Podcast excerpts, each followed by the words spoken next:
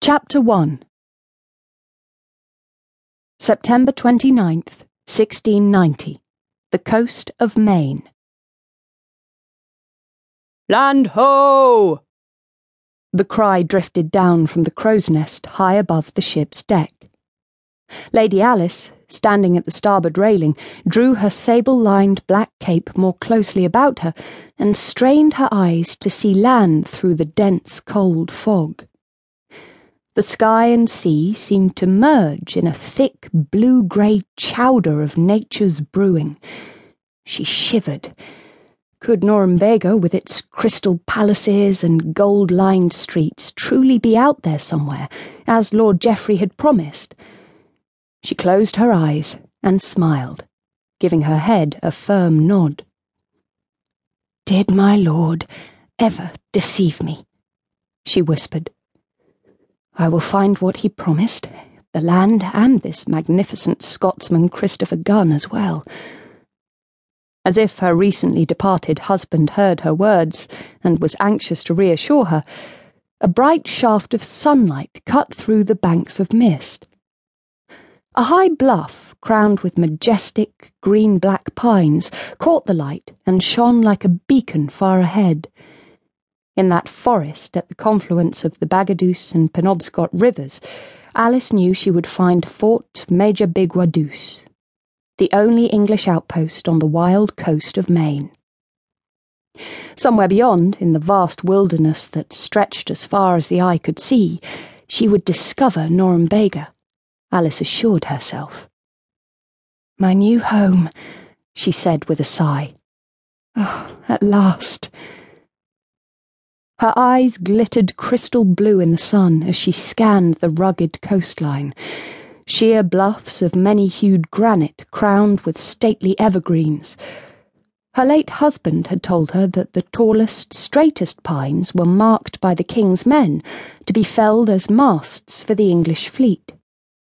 The settlers in Maine cut these on pain of death but with so much timber and so few settlers, surely, she mused, there must be more than enough for both the king and the inhabitants of the fort. The wind calmed and lost some of its fierce bite. Alice tried to relax.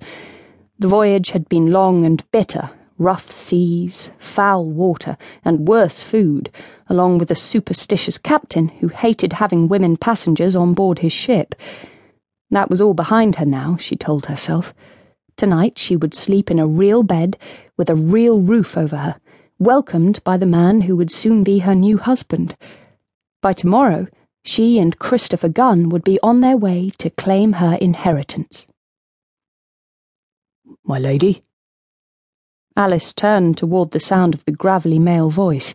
She smiled, even though the slate hard eyes staring into hers held no light of kindness. Yes, Captain Hargrave? She made an honest attempt to be pleasant to the man in spite of his gruff manners. You best be going below. We'll soon be past the islands and coming into Penobscot Bay. My men. The tall, burly seaman's words trailed off, and his hard face tightened. He looked away, avoiding her steady blue gaze. Alice laughed softly. You needn't tell me about your men, Captain. I know they've looked on me as a burden and a hazard since the moment we put out from England's shores, as have you. She watched colour creep into his ruddy cheeks and felt a mild touch of satisfaction. The man had plagued her the entire trip. He obviously had no love for the fairer sex, even ashore, and believed her presence on his vessel was a constant threat to them all. Hargrave cleared his throat, then continued. Lord Balfour put you in my charge for your protection, and by God, milady, protect you I will. I'll not have you subject to the sailors' rough language or the chance of injury as we're anchoring. I've got you this far. I'll see you safely ashore and then be done with this whole bloody business. Alice offered the surly officer a mocking curtsy, then flashed her icy blue eyes at him. Believe me, Captain, you'll be no happier to see the end of me than I of you. He growled in annoyance. She continued. Sir, I have no idea why you dislike me